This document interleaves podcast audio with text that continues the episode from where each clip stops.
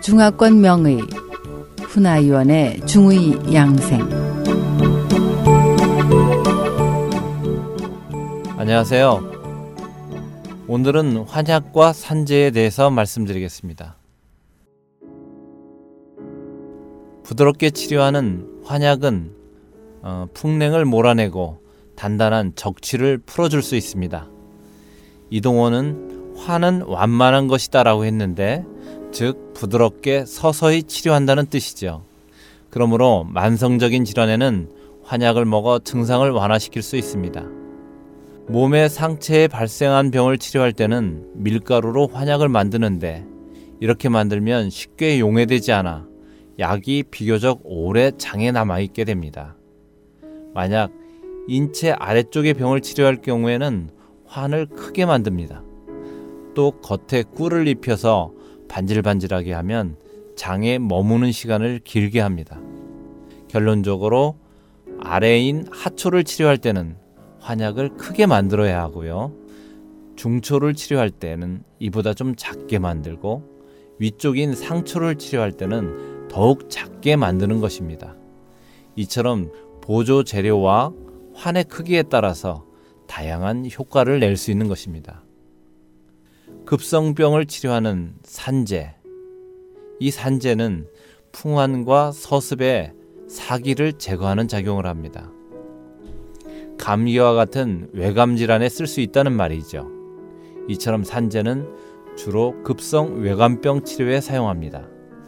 한의학에서 말하는 외감병이란 요즘의 감염 증상 내지는 유행병을 뜻합니다. 대표적인 처방으로 은교산이 있는데 은교산은 가루로 사용하거나 달여서 쓸 때는 약을 잘게 부수어 잠깐만 달입니다.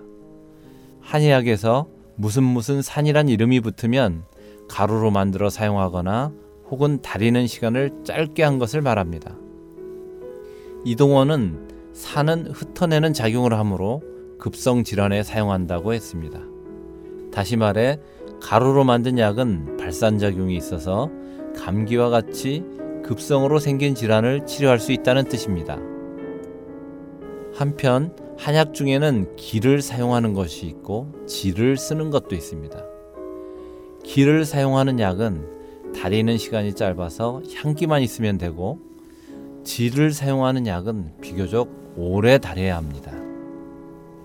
만일 약효를 신체 속 깊숙이 들어가게 하려면 약을 오래 달여야 합니다.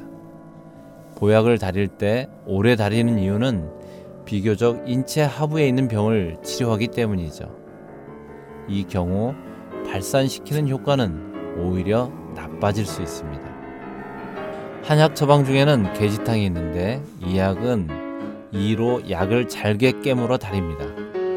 또 감기 초기에는 약물의 기를 위주로 사용하기 때문에 오래 다리지 않고 짧게 다립니다.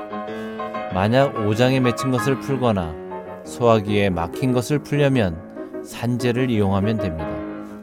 물론 약을 다리는데도 다양한 방법이 있기 때문에 일률적으로 말할 수 있는 것은 아닙니다. 미세한 가루약은 경락을 순환하지 못한다는 말도 있습니다. 다시 말해서 약을 너무 미세하게 만들어서 산재로 하면 약의 기운이 경락으로 가지 못하고 가슴 속이나 장부에 가서 쌓일 수 있다는 뜻입니다. 만일 약의 기미가 너무 강렬하고 두텁다면 맹물을 끓인 백개수를 이용해 살짝 우려내서 마십니다. 또 기미가 비교적 약해서 향과 맛이 그리 강하지 않다면 달여서 마시되 찌꺼기까지 함께 복용해서 약의 힘을 강화시켜야 합니다. 중국 고대에는 이처럼 약을 만드는 방법을 매우 중시했고 그 방법도 다양했음을 알 수 있습니다. 이는 고대의 의학이 현대인이 생각하는 것보다 상당히 선진적이었음을 의미하기도 합니다.